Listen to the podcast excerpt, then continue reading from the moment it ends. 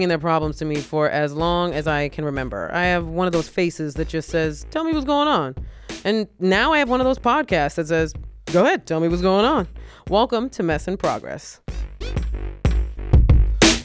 Hey everybody, and welcome to Mess in Progress with myself, Gina Brion, and my lovely co-host slash everything person, Miss Catherine G. Mendoza. Catherine, say hi to the people. Hi to the people. Oh, it's beautiful. That was perfect. That was very, that was very elegant. That was very sweet and, and thoughtful. I'm drinking coffee for the first time in a very long time, so I'm a bit wired. So yeah. Ew, COVID. Ew, COVID. And by the way, we're saying ew because she has a mug that's um, from Schitt's Creek. What's her name?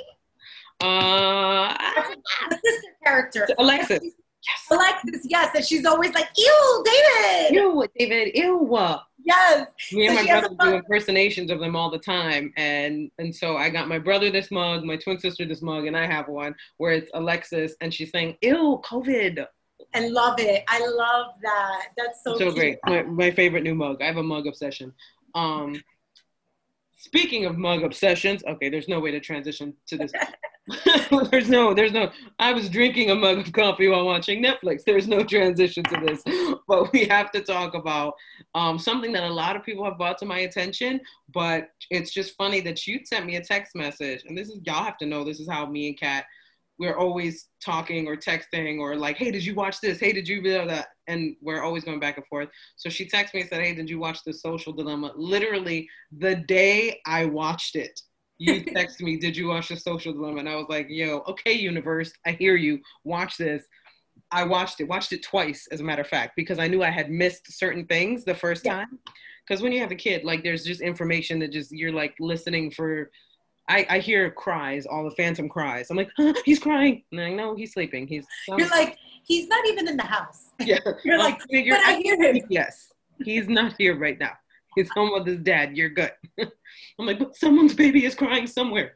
Uh, Imagine, uh, I just have to say this, but imagine if mothers could actually hear a cry, but the baby's like six blocks you away. know what I heard? It hasn't happened to me yet, but since I'm breastfeeding, I heard that if you hear, if you're near another baby and that baby cries, your boobs will start to leak. Yeah, because your body, Yes. yeah, your body hears the cry and goes, oh, they want food. My boobies don't have caller ID. They can't be like, that's not your baby. I know. just like, that's a baby. Feed that baby. Feed the baby. So, real quick, what did you think of the social dilemma? Let's talk about this because this blew my mind, this whole thing. So, I mean, I think that, like, for myself, uh, there was nothing shocking about it, right? Like, Well, I like, stuff that you know, but it, it's the way they blew the whistle on this stuff. yes. Um, I think that, like, uh, one thing I really liked about it was that, uh, uh, you know, for anybody who doesn't know, like, like, let's just read like a log line. Yeah, I was Um, just gonna say, like, let's explain to people who haven't seen it what this is about, so they can figure out why people are talking about it. Right. So the logline via IMDb is explores the dangers, human impact of social networking with tech experts sounding the alarm on their own creations. Right. So basically, it's just a ton of people who work for Google and Facebook and Twitter, um, but like worked for them. And like one of the guys created the like button. So you know they worked for them early on, right? When these models were being created. And they're basically just talking about how it's impacting society's um, mentality in the way that we think, in the way that we um, work, and basically that we are the machine, um, right? So it's very the matrix in some way that they're kind of explaining it. For me, I didn't like, nothing shocked me. Probably though, because having worked at digital companies that worked so much with the Facebooks and the YouTubes, all we talked about was algorithms. All we talked about was how people's behavior. Now, mind you, I was talking about it on a very um, micro level, right? I mean, a mac, uh, yeah, micro level. So I can only imagine the conversations being had at the actual tech companies because ours was Yeah. a tech company slash my division was media. So again, I'm not shocked because I used a lot of these techniques to create videos, right? I I knew people's behaviors and I knew when I was in the news division when BuzzFeed was starting, I'm not a journalist. I was making stuff using methods that were given to me that there were like um, credible sources, but I realized the ethics of it because how I approached that content that I was making at the time, um, everything from the song I picked to the way that I decided to color correct it, I knew how that would affect people. So that's me already as a creator knowing this. What they did in this film was show you how, like they said, they're programming intentionally. You think you're seeing something uh, like an ad or what or a video, and it's just like, oh, cool, yeah, it's just a video that came up next. But that it's really made for you. Like, you know, I also think that we live in the in the TikTok um, era right now, yeah. and TikTok is the first platform, but again, it's not a company from the United States that honestly told people, nah, your feed is catered to you. Like yeah. TikTok told you that, right? But every company that's made in the United States doesn't want us to kind of like know that. Oh so yeah, that's what I found interesting. They try to be shady with it, which is so funny because we already figured it out. You know how many jokes I've heard from comics. Mark Normand has an amazing joke about Google, about uh, just about that subject, about whatever you're googling. Like you start to see ads for whatever it is, and we picked up on that early. I mean, I picked up on that early. I'd be like, especially now as a mom, I'm like, oh wait, why why would they uh, why would they post something about Pampers on my on my feed? Oh yeah, because there's a million pictures of my adorable ass son on my feed. And it's listening. Yes. No, it listening. Listening. If you have Siri and stuff like that, your phone is listening and they ask you for these permissions. Like Google asks you for voice recognition. Like I've used Google Voice, mm-hmm. so I know that Google can listen to what. Not I'm, I'm not, and I'm not like the man is listening. Not on a conspiracy theory level, no. but what these people are saying in this documentary is that you have to understand how you are being used. Right. And as long as you understand that going in, you can take the necessary precautions. Like after watching this documentary, I'm not gonna lie to you, I deleted Facebook off my phone. I deleted Messenger off my phone. So if you want to reach me, you gotta know me, know me. I um, killed all notifications. Like this is gonna screw the algorithm up because when I tell you I was on my phone, I was on my phone 24 7 because I'd get a notification or somebody liked the video, or somebody did that, somebody, and I would just go to it and be like, oh, what video did they like? You don't even realize how you're getting trained by these apps to just right. go and be obsessed with them. It really is. They're forcing the um, addiction and the obsession. Well, they like this. Uh, there's a few things I like that were said by certain people. One of them was, um, uh, it is certain people's jobs to actually uh, create things that interest you in order to see how much time of your life you're you're you're willing to give us. And that says so much, right? And then there was this other thing that uh, in the documentary it said um, there are only two industries that call customers users illegal drugs and software mm-hmm. and and then another quote was if you're not paying for the product then you are the product yeah. and once again illegal drugs and software it makes so much sense when you think about it right like i think that like you you know in um in like uh the hustle like when people are drug dealers they do the yeah. first one's free mentality well, it's similar in that sense, except everything's free. Google's free, Facebook's free, but your information isn't. Um, and it, it's not like they're selling your information. They get you to, like, put it out there. They right, get you to put your info out there. But I love that they explain that, like a lot, again, conspiracy theorists, a lot of people think, oh, they're selling your information to the government. Nah, they're selling your information even worse. They're selling it to corporations that want to sell to you. So advertisers who know no, that it's always sorry. I know the the sirens. It, um, if I look at it like this, while you're worried about them selling your information to the government, consider the fact that like this is all about capitalism. That's what this documentary is talking about. Yeah. And how much of your information do you want out there? But then how does it affect and I love this that they talked about um, political campaigns. How does it affect the way people are like thinking about things and and seeing things? Like, like what they said about Russia, they're like Russia didn't do anything really illegal. They just did what Facebook's been using. They've been, they did what Facebook's been doing in a very messed up way. They used it nefariously, but they used it exactly how Facebook uses their software. So that's what, and that's what they were saying. Like nothing nothing illegal was technically done, but they used the software and the algorithms to their advantage for sure.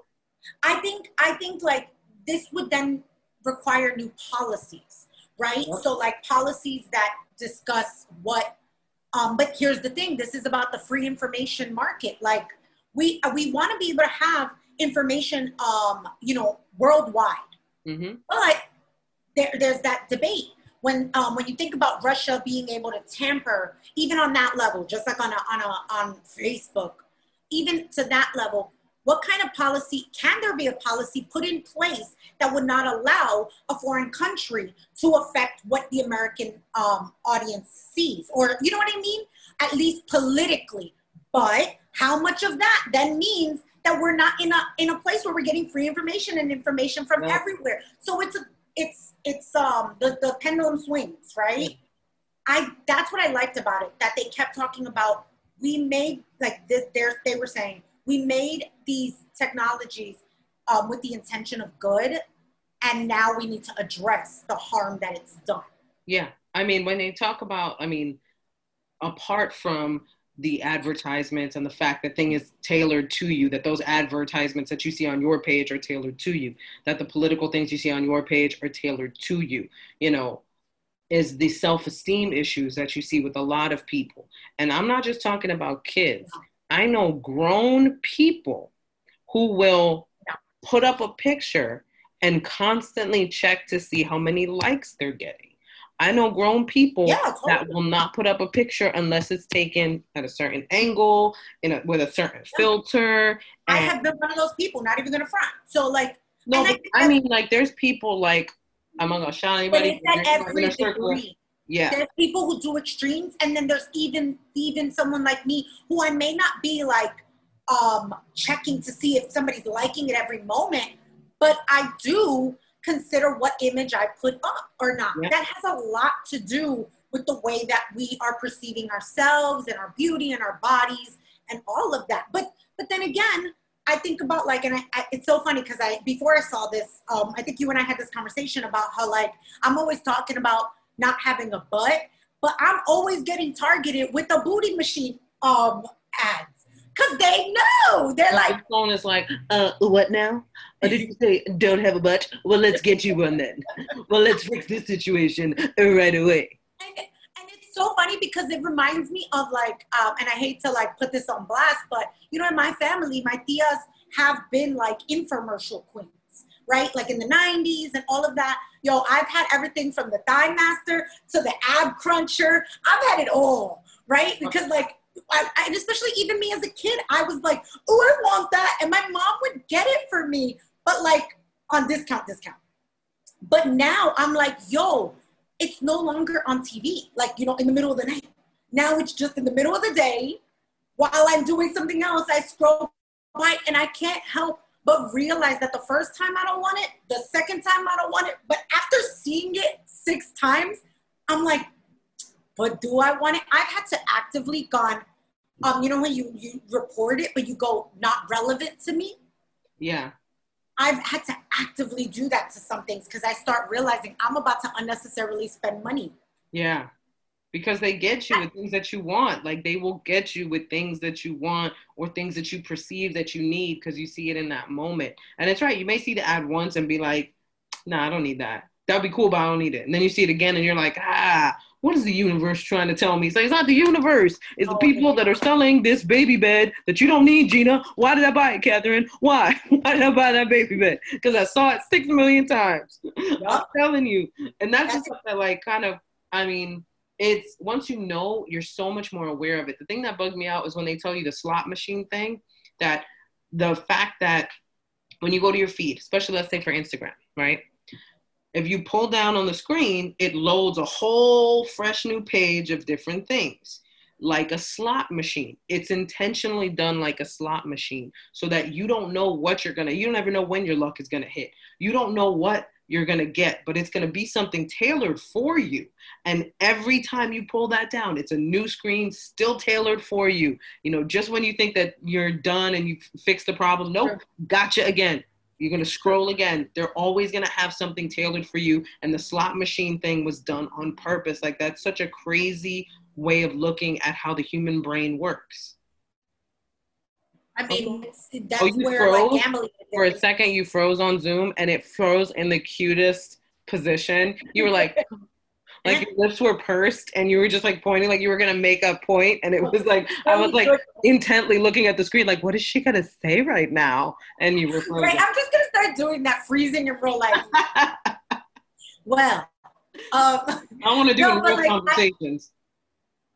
right? Um, I, I feel like yes, the slot machine is a really good metaphor, but it is not only a metaphor; it's a tactic, right? Yes. Because that that is what creates the addiction to the slots. Like when you think of traditional um, uh, gambling problems. Yep. But in, in social media, I think it's also interesting when when they just discuss how um, it's all like everything from like even uh, uh, sending you arbitrary notifications when you Yep. haven't been on your phone is a tactic, right? Like, and I and I, and one thing in the in the film, if you watch it, to whoever's listening to this, um, I personally loved the the fact of um, they kind of did recreations, but it wasn't really a recreation. It was Yeah. like watching a um, little mini film to prove the point, and I really like that because it gave you it created a world that was very much in our world, right? And then it let you see the common, it, you know, common person Yeah. or this person was a young person. So I think that was um, intentional as well to make them very young. But something that's been very big for me, especially during this election year, it's um, older, influential um, people, like uh, Mhm. especially Latinos, where it's like you know how like they had this whole thing where Floridas and Latinos were being sold, uh, like we're being told all these like conspiracy things about like the election, and that happened like maybe a week or two ago. It's stuff like that. It's like we need to. It would have been interesting to see it from the perspective of older people who aren't of the digital age, but Facebook is now their best friend. Like I'm not on Facebook like that anymore. So I'm affected by Twitter and Instagram, but I'm not affected by Facebook anymore. I'm a little more know for a affected by yeah, I'm not affected by Twitter at all because I'm not really on Twitter like that because Twitter became such a hot spot for like political debate. And I was just like, I don't feel like getting into that. I'm really using this as a distraction from everyday life. I'm not trying to get into that.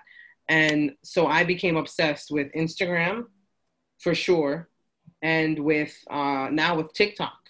It used to be Instagram and Snapchat for a little bit, but then you know every every generation takes over the young people stuff. Like Yep. when facebook first came out it was you know, all millennials it was all these young people and the older people started getting into facebook and then older people took over facebook. And now that's where all the old people all, all the old heads is on facebook right? Yup. then instagram came out and it was all young people and it was like oh it's for young people. It was the death of vine and the birth of like instagram and then old people came over to instagram and then took over instagram right? And now on TikTok, all I see is a bunch of boomers and older people taking over TikTok. And I'm like, wow, every time young people start something, it's not, it's just, it's honestly just how it goes. You know what I mean? Like, it's just how I think this whole social media game works. I agree. I think that like um I feel like the reason for that is because new things come about, right? So Yeah. like um you know the Zennial generation is definitely not affected by Facebook, No. right? So they uh, will have a different, like there'll be a different way that the programming will affect them, right? So that's, but again, when you think about it, um, it's the older generation that still does have like um, expendable income because now a lot of their kids have grown. So now they have like this whole like fresh new way of like spending. So I think that that definitely works in like these companies' favors. Um, but so they've noticed, they've noticed like, oh, um, we're catering towards this demographic. They know this a hundred percent. You know, like recently I was having a conversation with some people over at like um, Snapchat. I don't use Snapchat. And uh, that demographic is heavy Zennials. Like in my mind, Zennial, I mean, um, Snapchat is hasn't been a thing for me for years Yeah. but it's because it's not catered towards me any like in, in any way right i truly feel and I think this is where you and I are interesting because our generations, like separately but similarly, are being put in a position where we're not being targeted on Facebook, we're not being targeted on Snapchat or TikTok. You know, like I think TikTok does understand that we're getting on there, but I still don't think TikTok is catering towards us. No. Like they don't see us being the, the ones creating the trends. We follow the trends. Yeah. Right? But Instagram and Twitter are still very much for my generation and yours. Yeah. Because um how do I say this? Twitter is still made for the people who started on Facebook when Facebook started having statuses. That's basically what Twitter is. Yep. It's Facebook statuses by itself, right? It's Instagram- Facebook status after Facebook status. You know, Right. it just cuts all the fat. It's only Right. the Facebook status. Instagram is a good medium between um well now it's changing a, a bit to become like TikToky, but um Instagram still has a feel of like uh social network that Facebook had, but um it's always been um uh, visual focused in a different way. It's always been image focused and now video focused. I think that appeals especially to the um MySpace generation because the MySpace generation, you know, we programmed our stuff. We it was all about aesthetics. How did things look? And I think in a weird way, Instagram still can feel like an aesthetic. Right? Like your feed still feels like an aesthetic. I Again, you you're completely forgot about MySpace. Like you said, MySpace now, and all I could envision was like an abandoned cemetery. Like that's what I think of MySpace as. Like all the pages of yesteryear that have died that just live on MySpace. I'm not gonna lie though, like I think that um MySpace had to me had way more like had it had its moment. But I, I like to think that MySpace is the reason why a lot of people got interested in coding because you Yeah. code your own pages and I mean I wasn't that kid, but um I don't think it gets a lot of credit, right? Like I think Facebook came along and just basically took a concept and upped it, Yeah. right? Oh, absolutely. Facebook took what MySpace did and just upped the ante and just made it cleaner almost. I felt like MySpace was really busy. Like when you were on MySpace pages, they just had a lot going on. When you were on, you know, when you were on MySpace, there was a lot of distractions, I felt, you know, just like flash. There was a lot of flash on MySpace. You know, it was like the AOL of its, you know, when AOL first came out, it was like, ooh, look at this new thing.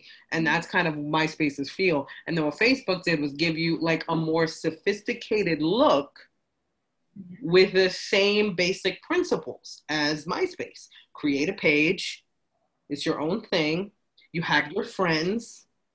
You know, I remember when top friends were a thing. On MySpace, yeah. Yeah. And Yeah. so like it, it was it's very interesting because even when Facebook first came out, I was like, oh, this is like the new MySpace. That was my mentality, was this was the new MySpace. Same. Same. It's so interesting because like I have um I have a few theories about anybody who was in their twenties Yeah. during the MySpace era. Because I I feel like a lot of the people who were in their 20s during the MySpace era were using it very differently than um, teens during the MySpace era. Yeah.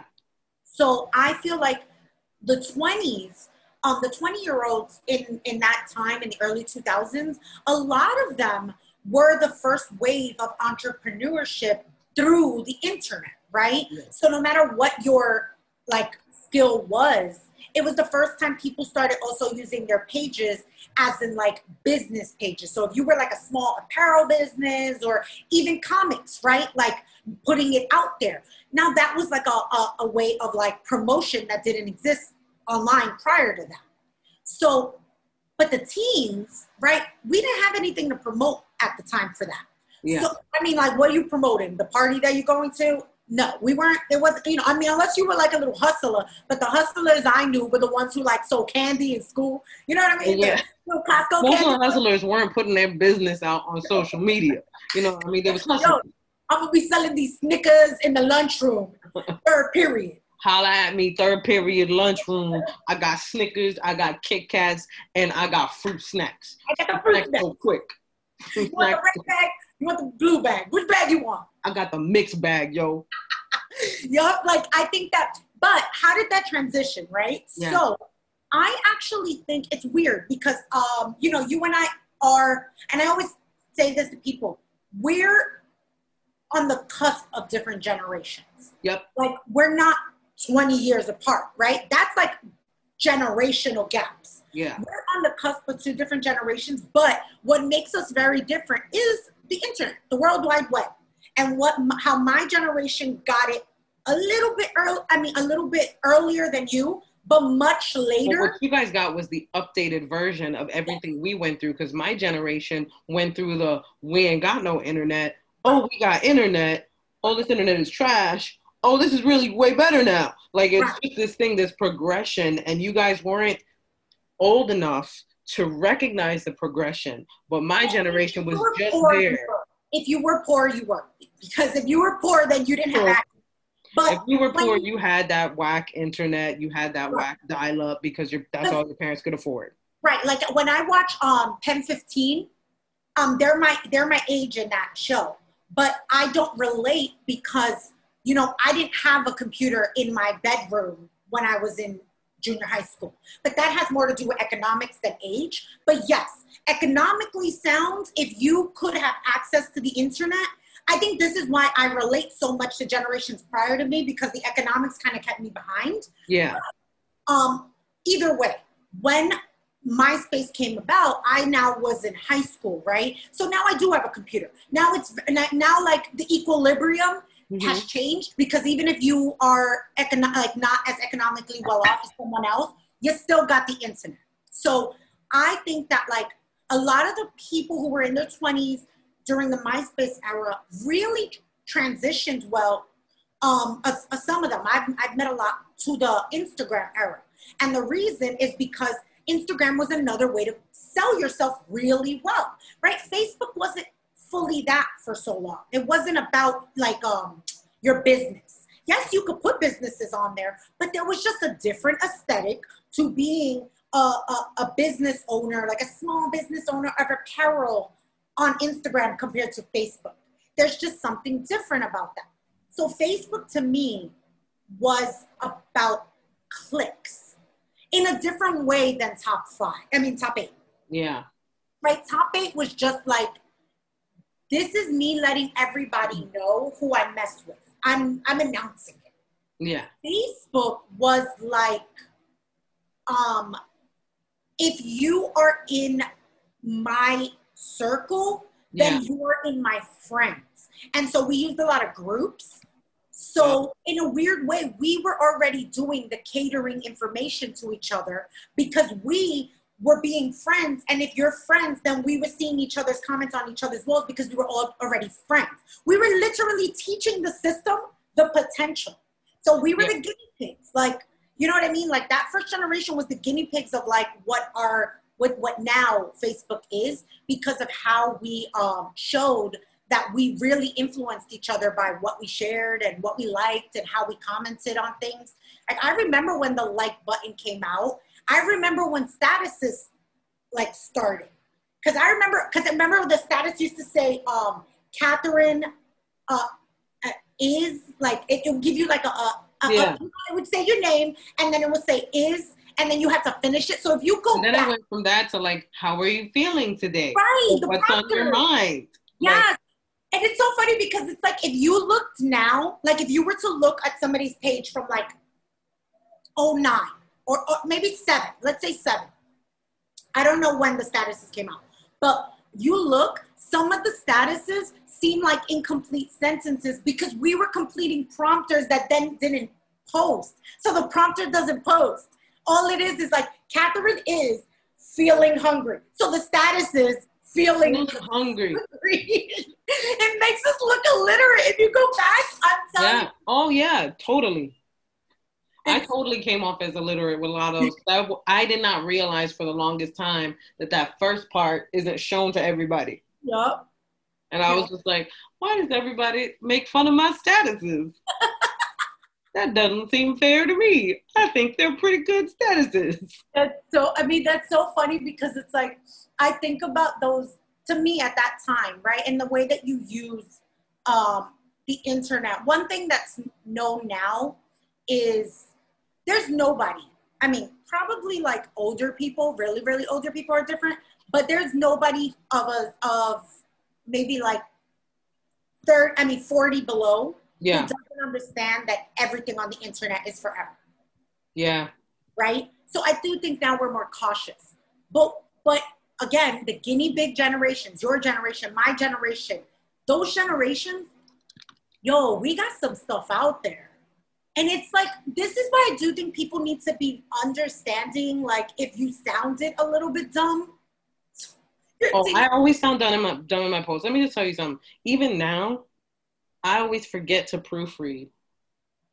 And I will definitely 100% misspell something or put like a word that's wrong and then I read it over and you know I have people you know who always corrects me my brother my brother will DM me and be like um like one of those like star like asterisk things it's like I think you mean Y O U apostrophe R E like he does that all the time and my brother will just hit me up and be like mm, you spelled that wrong I think you should repost that with the correct spelling I don't mind when it's like yours or stuff like that because I'm dyslexic, so I don't. That doesn't bother me when people do that. You know what I mean? And then plus, Yeah. I'm always like, dude, I grew up in the public school system. Like they did not. They taught us that, but they didn't enforce it to the same level. Um, Yeah. That I realized. I didn't realize until college that I was like, yo, we really was like. They were like, ah, you you kind of got it. Go to the next school, kid. you kind of gotta do it you can't You figure it out. You figure it out. you're Um, still figuring out life But I don't like, I correct when people use words incorrectly. Like yeah when, when it's obvious you don't even understand what you're saying. I'm sorry. Like, It is the best. and I will hit a friend up, but like on the low. Yeah. Won't, I'm not always gonna put people on blast blast, you know what I mean? But like I might text you and be like, yo, Oh, our guest is here. Hold up, hold up. Wait a minute. Oh, we're about to get into it. Okay. All right. We're, we're to put a pause on that conversation real quick to introduce our guest. Uh, let us introduce Emmy Award winner and filmmaker Cristina Costantini. I'm going to say it real slow because I don't want to mess up her name. Ladies and gentlemen, our guest for today. Yay! And the Zoom crowd goes crazy. We're giving you Zoom applause. hi. And well, welcome to the show, uh, Catherine. I know you've been in talks with Catherine. This is Catherine. I'm Gina Brion. Uh, this is our lovely podcast, Mess in Progress. I want to know if I've said your last name correctly. Now, this was bugging me before we even went on. I Oh no, we're recording. Oh, Yeah. sorry. Oh, okay. oh, that's fine. I um, practiced saying your name, uh, Costantini. Is that like Oh, yay! close? That's great. Costantini, yeah, Costantini, whatever, whatever you want to say. It sounds My- very, yeah. very Italian, like Costantini. It is Italian, and my grand my grandpa's family is from Italy, and then they migrated to Argentina. So I'm an, Ah. Italian Argentine Oh, beautiful. Well, that brings us to our first set of questions, which is our, our rapid fire questions. You get three questions, answer them in whatever importance you see fit. Um, the first one, where are you from? Second one, what is your zodiac sign? And third one, how did you get started as a journalist and ultimately a director? Ooh, okay. So I am um, Argentinian. Uh, my dad is from Argentina. I grew up in Milwaukee, Wisconsin, which is there are not a lot of Latinos there. Um, which is how why I watched Walter a lot with my grandma. It was he was like Walter Mercado, of course, was kind of my connection to the Latin world and to that part of my culture. And uh, I am a Libra, and Oh, so uh, you know very balanced. Walter my co-director of the movie Kareem Tabsch is also a libra and he would tell us that we were um, very diplomatic but at times and, and creative but at times impossible. That's what he like he very stubborn. Um, and then what was my third question it's escaped my brain How did you get started as a journalist? how did I get started? That's a longer one. Um, I, right out of college, um, became a reporter. I, you know, I think I was interested in telling stories generally. And uh, I remember, you know, growing up there being just this huge difference between the stories that I would see on Univision about immigrants and then the stories I would see in English about immigrants. And there's just like a huge disconnect, which was like, wait, we're the heroes in this kind of media, and then in this kind of media, somehow we're like the villains for coming over here and working really hard and raising our families and like not committing crimes. So I would say I want to help report about our community in English and help kind of you know bridge that gap a bit. Um, yeah. And so I started reporting on the Latino community, immigration, um, mostly immigration, but detention centers. Um, sex trafficking. Eventually, I did a documentary on um, fentanyl, which is an opiate. But um, I was working for Huffington Post and then ABC News and Univision um, and their little baby called Fusion. And uh, that was a lot of fun. I learned a ton about reporting and people and how to tell stories and even just like the nuts and bolts of how to make a documentary. Um, But I, it was very intense. It's a very like a hard thing. I think all of those topics, you know, are very heavy. So being around those um, all the time was hard. It was really hard. So I uh, I needed a mental break, and I had always been a big fan of documentaries. I'd always hoped someday maybe I could make a documentary, and I thought, well, maybe now's my chance. So I went to my bosses at Univision, Keith Summa and Isaac Lee, and I said, I know I'm an investigative reporter, but hear me out. I want to make a feature documentary in English about the International High School Science Fair. And they were like, oh. I mean, to their credit, I think 99.999% of people would be like, no, you're like on salary, on staff. We're not then going to pay for you to make a documentary. But they were, they believed in me and they believed in the idea. And uh, they let me go make this feature. It was my first film, and um, you know, I submitted to Sundance with my co-director Darren Foster and our producer Jeff Plunkett, and I was like, you know, we would joke about a Sundance premiere. It was such a long shot. None of us had ever done a feature film before, and uh, and then we got in, and that totally changed. That was the beginning of like you know being a filmmaker for the rest of my life. I hope um, if I'm so lucky, people keep paying me. But uh, there we won the um, festival favorite award, which was an, the overall audience award, and that was wild. And that really put the film on a track to be sold. And then we we kept doing festivals, and it was doing well at the festivals, and people were talking about it, and and and that helped me, you know, sell the next one or make the next one. And so you know, it's kind of now I guess I'm a filmmaker, and so um, it's it's been like a really I, I've been super lucky, and I think like I I, I count yeah I'm just so grateful to all the people who helped me along the way, and and and yeah although you know as I'm sure you guys are aware, it comes with like you you have to take so many risks and try so many things that you fail at and then every once in a while somebody lets you do something uh, that maybe you're not prepared to do, and that's and then you, you just keep keep keep growing. So that's my story. That was a long answer. I'm sorry.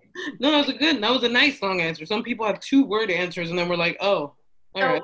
Well that was it. Okay then. We'll move on to something different. Um, speaking of Sundance, which you brought up, and of course the Walter um, Mercado documentary, you are one of the directors of the 2019. For people who don't know, the 2019 Sundance film and Netflix hit Mucho, Mucho Amor, The Legend of Walter Mercado. So, how did you feel about the reception of the film itself, you know, in the Latinx community and just in general? How did you feel about that? I mean, we had no idea like that, you know, well, we knew it, we knew we loved Walter. And, and I think the hope was, you know, that everybody else would still have that feeling of love for Walter that we had. And, and we had been pitching this documentary around, you know, after after the success of Science Fair, I thought, well, great, like the next one's going to be so easy. But what I hadn't accounted for was that like there were no Latino execs really in most of these rooms. So you know, you would come and you'd pitch this this story about this gender queer like cape wearing psychic, and people would be like, oh, that sounds like an interesting story, but like can you provide me with some data to show me like what a big deal he was? And so we were like trying to find data of his viewership numbers in the 80s and 90s all throughout Latin America and the US. And it was just really hard to, to make the case. And it wasn't until that till we actually found a Latino executive who was able to say like, yeah, like, and to tell his like white friends, like, listen, like this is people will like this. And so he like really believed in us and that idea. And then when it came out, you know, we had been pitching it and pitching it and pitching it. And then there's that moment where you're like, well, I, I, I hope that we are right. I hope that like actually people will remember and love and want to watch him. And so sure enough, like there, there was a lot of support for it, but I think we really were not prepared. We were really had no idea. I remember the moment it like st- really, um, really hit me was like the day of the release. Uh, I think the producer Alex Fumero he texted me like search Bill Bakula on Twitter, and I was like, what? Like maybe one person has has tweeted about him. Bill is like you know the, the was Walter's manager, and it's like a very specific spelling. And I typed it in, and it was just like hundreds and hundreds and hundreds and hundreds of tweets. And I was like, oh my God, not only are people watching it, they're then going to Twitter to talk about one character in the film and then they're spelling his name right. Like that is, so it was, that I think was the moment where I was like, whoa, I don't, I didn't know. I, I didn't know. I, and so nothing, we were not prepared for the, uh, for the viewership numbers we got or the like internet support. Um, we were, we were nervous. We really, he's such an icon for us. We just really wanted to do do him justice and make people feel proud and like make people remember those moments with their abuelitas watching him and you know the warm fuzzies that he gave us. We wanted to uh, capture that. So we were we were shocked. No one was more surprised than we were at the out. Outcome. No, yeah. I mean, I think that what's very interesting is how um, you know, I there was a lot of discussion about it at the time, and um, and that was like July, so it was like in the middle of the pandemic, and I feel like that was very interesting because like even myself, I have quarantined with my mother, so we watched it together, and that was that was almost like in itself a little bit of like my childhood in that moment. Because like I got to talk to like watch it and talk to her about like how I felt, but I was a kid, right? But she was an entire adult, so she has an entirely different experience of him. But right. I then talked to like friends about it, and we talked about like you know to say the stars aligned on the fact that you guys started the project when you started, especially as you know the end came closer to like you know him him passing away. It's almost like it was meant to happen because I, I I I really felt that way. Like I was telling my friends, I was like, you realize that if they would have probably contacted him a year later. Any any time after than they did it's a different it's a different project. I'm like it, it came out exactly when it should have and it's almost as if you guys were the people who were supposed to do it. You know what i mean? Because i did hear um one of your talks like with with your producer and co-director about how the story came about you guys like uh, yep. the phone calls and all of that and how it was like a, an estate sale that one of your uh, i think it was your co-director yeah. had went to a walter estate sale but simultaneously a conversation between you and one of your other filmmakers was happening. Like that's you know what what he would say in the stars. In, in the stars, yeah. According to the stars, it was perfect. I think he would say that we, the three of us, are all kind of like, you know, we love Walter and we love astrology, but are kind of skeptics. We're like, well, who knows? You know, I'm not like maybe I'm agnostic when it comes to astrology, but there are moments that happen, things like that.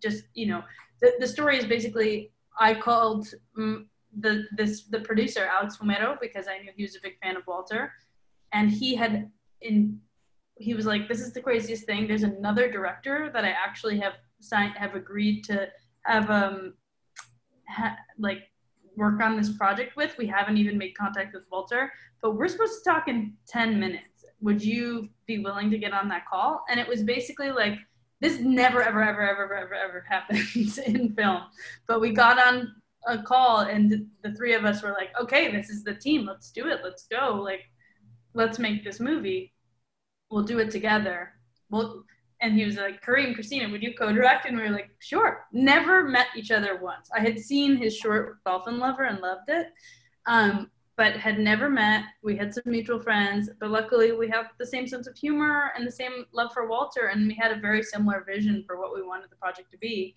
And so we all like agreed, let's do it. But it just, it's just, it's, it's crazy that it happened that way.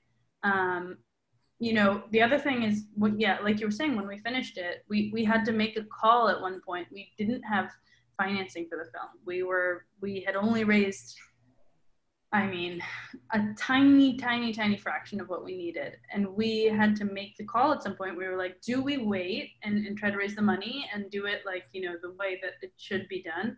Or do we go in, none of us get paid, we're asking for favors from all of our friends and doing it really cheap. Do we do that? Because Walter's getting older and we decided to do it that way, which it, had we not, it wouldn't, the, the movie wouldn't exist, you know, had we not, like the, the, the um, you know the industry ha- didn't buy into it until it was basically done. And so we had to just say like fuck it like this sorry i don't know if i can swear but like no because that's like, girl, you good and that's honestly the way you make films it's something like that where you literally have to have that moment with whoever you're collaborating with and you're like i hate like do or die do it now or don't because it's not going to happen any other way Right, right. We have to believe in it, and then other people will believe in it when it's basically done.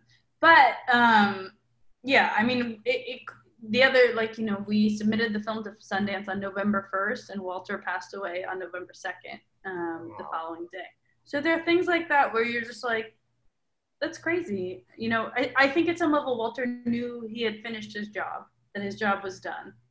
So, you know, it's it's crazy, but you're right. It could not have happened at any other time. It was the very last moment we could have made that film. So, you know, it, we're so grateful to have been able to spend time with him. He really is a gem. He really, really. I was ready. I was skeptical. I'm an investigative journalist by training. I was ready to be like, whoever it is that I find, the man behind the cape, that's the man that will show. And yeah, it ends, it ends up being as lovable as you want him to be. You know, not perfect, but definitely lovable.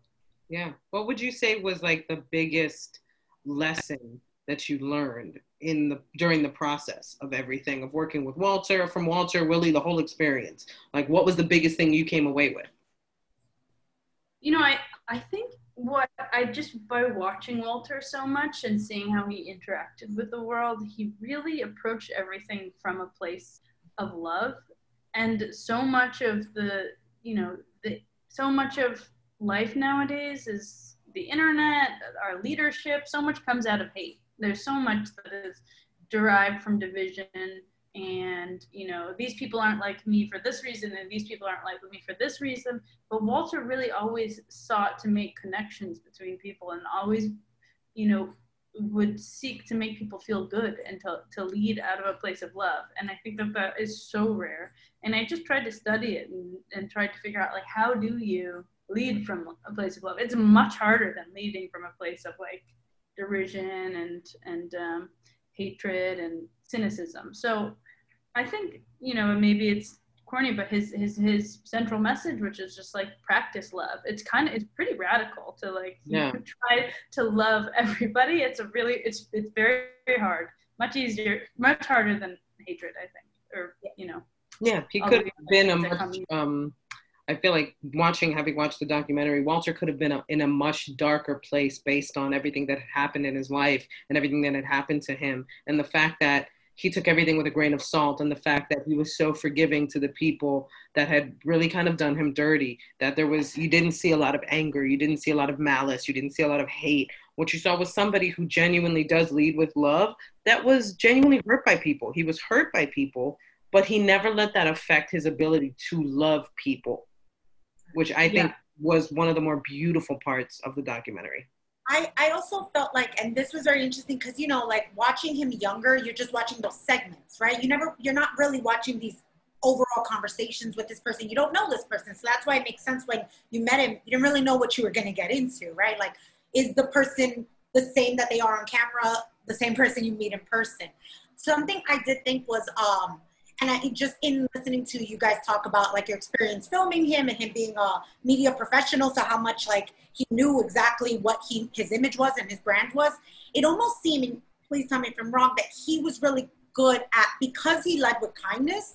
There was also boundaries, like don't pass this. And I think that's mm-hmm. something that's very important, like that I didn't even think about in his character, where I was like, nah, if he's not trying to talk about something, that's a boundary. Like don't yeah. Don't do it. And if he didn't have a boundary, his people around, like the, the nieces, or like, there was a boundary. There was like the do's and the don'ts, but all through kindness and love, because that's where the lessons were in, where it was like, fool me once. Yeah. And I kind of got out of the message when I watched it.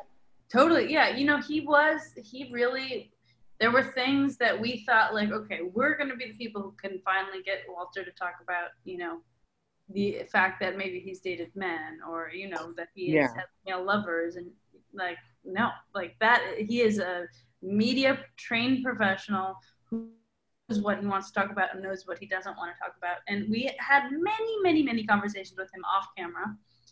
And whenever the cameras came on he would do exactly what you see him do in the film which i love which is like you know he wants to define himself. That's fine. It's not my job to to try to get him to do something that he doesn't want to do. Yeah. But I love that he's always in control of the conversation. You know, my co-director asks him, he we we're skirting the issue, we're talking about it, and he says, "Well, Walter, you're not telling me you're a virgin." And he like squares up to the camera and goes, "The only one in town."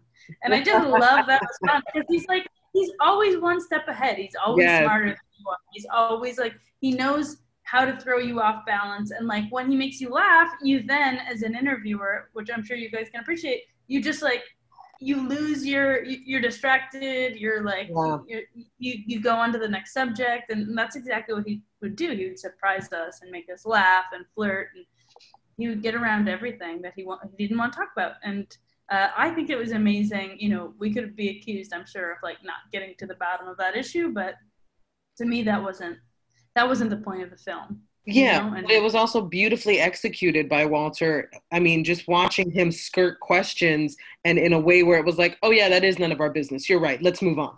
Like, he just had a really great way of letting you know that's really not your concern. Right, right, right. And, and it's like last media, it's just, it's not yeah. Right. Yeah, it's right. just not your concern. Like, why why are we even talking about this? Which I think is such a right. great attitude for anybody to have, but particularly somebody in the public eye like he like he was. Totally. And and, and you know, I think Latin media is like has kind of this mean gossipy side to it yes. sometimes, like it's the Spanish language, like gossip journalism. And so he had been asked that in much meaner ways, in much more accusatory, like, what are you hiding from people? Yeah. kind of tones. And uh and so that's part of the reason he was so good at getting around it. It was like you know people have been mean to him really mean and and like he could feel a lot of eh, you know hatred towards those people or you know dislike those people but he he really always did kind of like brush it away. As willie says he took an i don't care pill. He took his i don't care pill daily which is a pill we all need to take more of. Yes right. exactly. Yeah. I mean i think that so like um what, when I think about that and then we, you know going back to what you said earlier with um your first project science fair um you know I know that like in in things in, in interviews you've talked about um your filmmaking and how you you feel like um your job is to uh, you know not only talk to yourself like people who know the, the in crowd. So in this situation, Latinos who know Walter, but it's also reaching outside of that. And so I know that you have a background in science, like just your own like um, um, childhood and probably spoke to you personally, science fair. But even the way you tackled that film and then the way you tackled um, uh, Mucho Mucho Amor, it was, you know, Gina and I, when the film came out, there were people who weren't Latino that we knew who were watching it. So yeah. clearly your work does do that, right? But do you um, do you feel like there's anything in particular you consider? Like now that you've already kind of done that twice in two very different ways, because you know one is your Latino uh, heritage, and then the other one is like you know your interest in science and that. But those are two things that if somebody isn't Latino or isn't into science can still enjoy these films. How do you now like approach something else, and what do you consider initially that maybe you know somebody wouldn't think of when they're creating something for everyone? Or that can appeal to everyone. Yeah. yeah, I mean, I think it's a really fun challenge um, and like honor to be able to do. But I do like telling stories that are that are bridges in some way. So whether it's from like the scientific community to the non-scientific community, I wanted to, to do a film about science that wasn't like you know dry and boring and preaching to the choir. I wanted to do a movie about science that other people would watch and be like, oh my God, science fair is lit. And it is lit.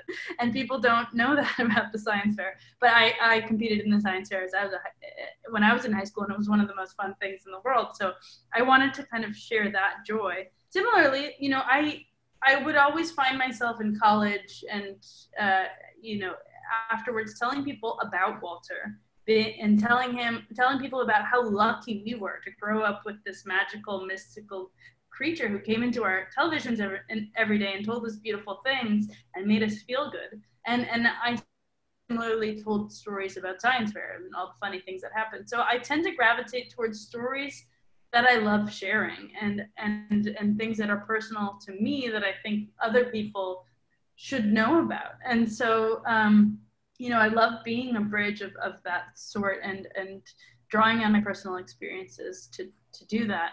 Um, and I, yeah, you know, I think there is just so much division and seg- like segmentation of society nowadays that it's fun to tell stories. I think that can can speak to not just Latinos and or not just science, the scientific community, but you know, it, it's a challenge. It really is because part of the, the struggle with this was I wanted to make something, we all wanted to make something that was authentic and felt real and wasn't just like, um, like making Walter consumable to white people. That was not the idea. It was to, it, or to non-Latinos. It was, it was to do something that felt very authentic and like, you know, we were inside your, your abuelita's living room. Um, and do something that could be understood by other people as well. So it's a challenge. It's not easy, and it's a lot of like, oh, well, do we do this line in English or do we do this line in Spanish? And you know, it's a constant conversation of like, what is the right kind of uh, ratio, um, and how do we, not just in language, but how much explaining do we have to do? Yeah. Uh, you know what I mean? How much backstory do people want? Like, I think Latinos, for example, probably they already know Walter. They don't need you to tell them why he's important. They just want to see him like in his tights when he was dancing as a kid, and you know what I mean. So it's a it's a fine balance, but um, a fun one. I think it's the the challenge is part of the fun of the job. I think. Yeah, I mean, I I, I almost want to say like just having watched the things that you've put out, I don't think every single one. The journalistic is very like um uh, out for the truth and to tell a story that is meaningful. But the, the, the two that we're discussing, the science fair and Mucho Mucho Amor, seem to also have a theme of um, joy, like you mm-hmm. said. And so it's kind of like I, I do feel like it makes sense also why your your work would be on a Netflix and a Disney Plus because that is a common thread in like the human experience from a place of joy, right? Yeah. So I I um I think I left both of those feeling a little bit joyful, just kind of being like, but I didn't even notice it, right? Like I was just kind of like, eh, that was it made me feel good. But that's like that's um as a filmmaker, I just think that you know some things. Uh, I, am sure as a journalist, some things make people feel reflective, but a lot of your uh, films make people feel joyful. Yeah, yeah, that's great. I mean, that's I, that's definitely what I was going for. I think making the films for me was like a form of therapy from you know all of the scary things in the world that we're all dealing with. Um, both films came out of a place of needing to find joy in in life. And so that's makes that, that's great that they brought you joy too. Um, um, that has a lot to do with another quote that we found of yours that i loved uh, because i completely agree with it uh, about the best advice you ever got being don't work with assholes. Uh, as a as a journalist, you you know, do you have any tips on how to spot an asshole within like the first meeting? Do you have oh any telltale signs? I mean, people who use uh, my uh, my like uh, the thing that really gets me is when people use a bunch of phrases that don't mean anything like when they use like cliches and and when they're I, I don't know like bragging a whole bunch and not talking about the other people that were on projects that made the projects good. To me, there's always this, there's like this in Hollywood, I feel like there's really this singular male genius idea that like projects are good because there was a singular male genius on, on, on board. And I, I feel like that is incredibly dishonest. That that projects are good mostly because there's a team of really smart people behind them, all collaborating, all putting their best forward. And and that's actually how really great stuff and even stuff that looks like there's a singular male genius there's usually a few like really dope badass women like right behind them um and so so people who talk about like their incredible uh, unique genius without telling you the names of the other people that they worked with those people that's a red flag for me that's actually that's a really good point that I think a lot of people don't pay attention to. Pay attention to who people are acknowledging when it comes to a project and who they are leaving out. You yes. know, if they're very me centric, I mean that would be a huge red flag of like. And I've only met one or two people in the industry, lucky enough, that have been like that. But it's a very big red flag when you hear them talking about that. Right. Um, so what is what is on the horizon for you like what what are you considering next any scripted features or another documentary like what what's going on in your world yeah well i don't i don't have any exciting you know how these things work they're not real until they're real and so you're like you're not really allowed to talk about them until like you're allowed to so i'm not allowed to but i you know definitely latino stories definitely documentaries um, i have a couple scripts that I've written um, and those that I'm trying to make. Um, so I'm just I'm just trying to have fun and learn new skills. I also think like you know I came from journalism and then taught myself how to be a filmmaker in docs in the doc space, and I want to keep keep trying new and radical things, which is hard, you know, when you don't have formal training. But um, you know, it's a it's fun. It's it's really fun. It keeps you I love I love like learning new things constantly and and uh, yeah, working with great people. So hopefully I can keep doing all those things. That's awesome. Like I, especially that you're like interested in going into features because I think a lot of people like stay in a medium, right? Like, um, but that is kind of like the you've taught yourself everything, so you know you can teach yourself this next skill and get into that. Because you know some people do. Um, go to college just for documentary filmmaking and that's their career and that's that's amazing but I, I just think in the time that we're in you literally can teach yourself anything and find another way to tell a story like i'm sure you can tell certain stories as a doc or some as a narrative it depends on the challenge you want to take and what's best for the story so that's awesome yeah exactly i, I think my parents and i think a lot of like immigrant kids probably have this too. My parents gave me a, a lot of like confidence that like you education is not the only thing that that like education shouldn't be your barrier from trying things. You know, they started when they were 23.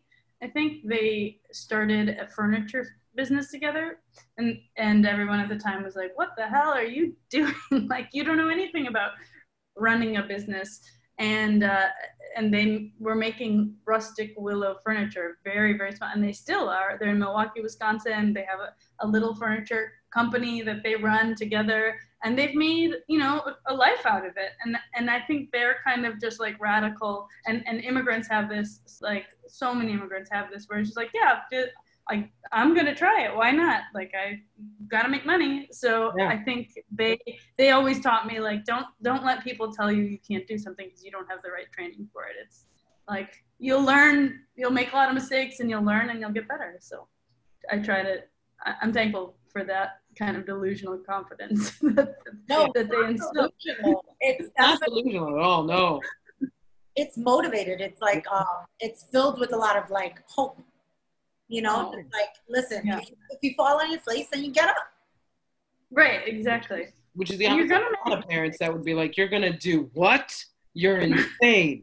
so you want that kind of attitude of like, yeah, go for it. We're crazy too. Let's start a furniture store. like, exactly, exactly. No, I'm so so lucky, and that I hope is something like, yeah, that is invaluable. Just the whenever I tell them I'm doing a new thing, they're like, oh, okay great. And like, that sounds fun. That sounds fun. But, Good luck with that. That sounds amazing. You're gonna be an astronaut. Right. Awesome.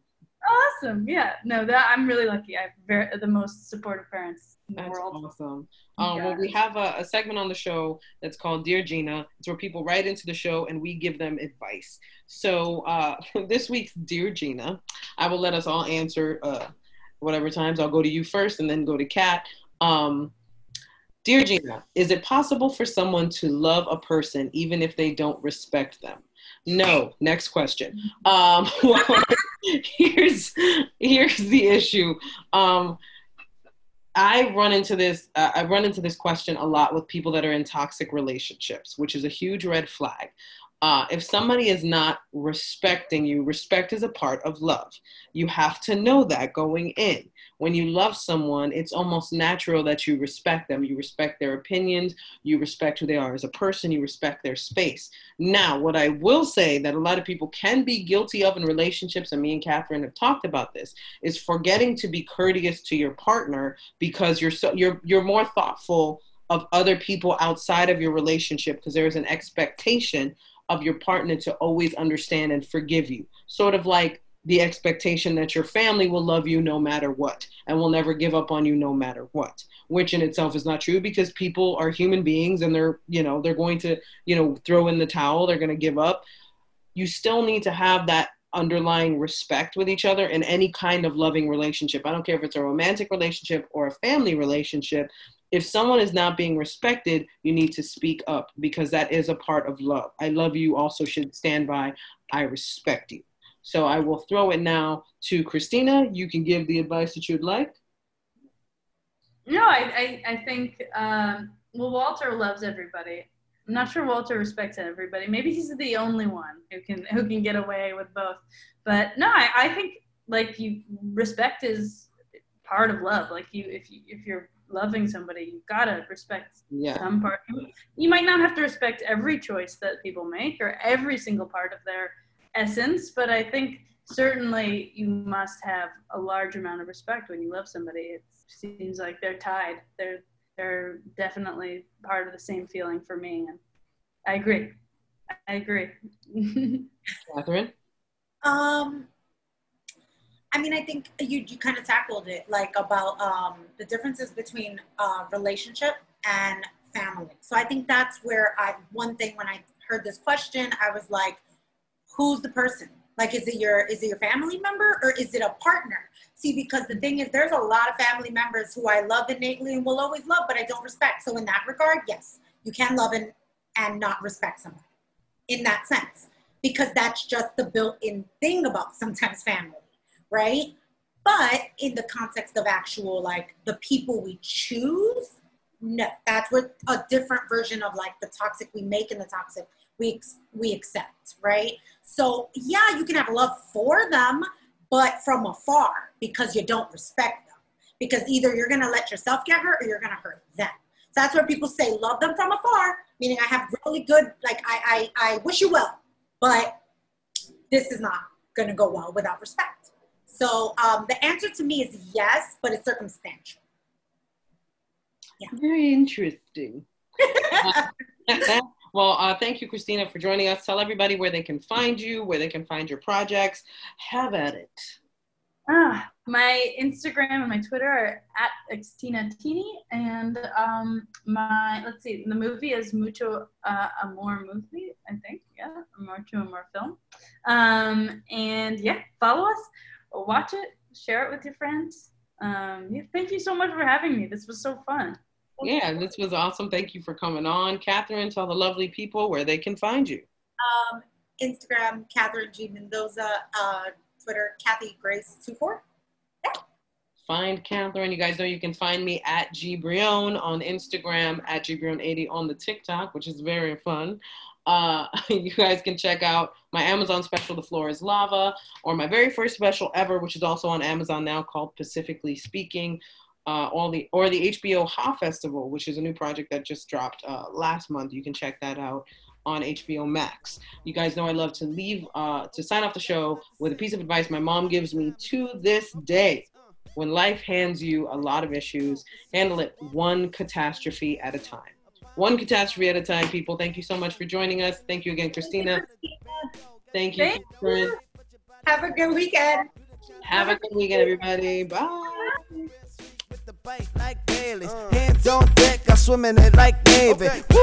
Yeah, do it like that. Yeah. You the kind of chick that's ready to fight back. Yeah. Looks damn good, but really she type bad. Go to sleep, I call her my nightcap. Night. Born killer, you a born killer. Mm. Go on, get him. Go gon' go get him. Mm.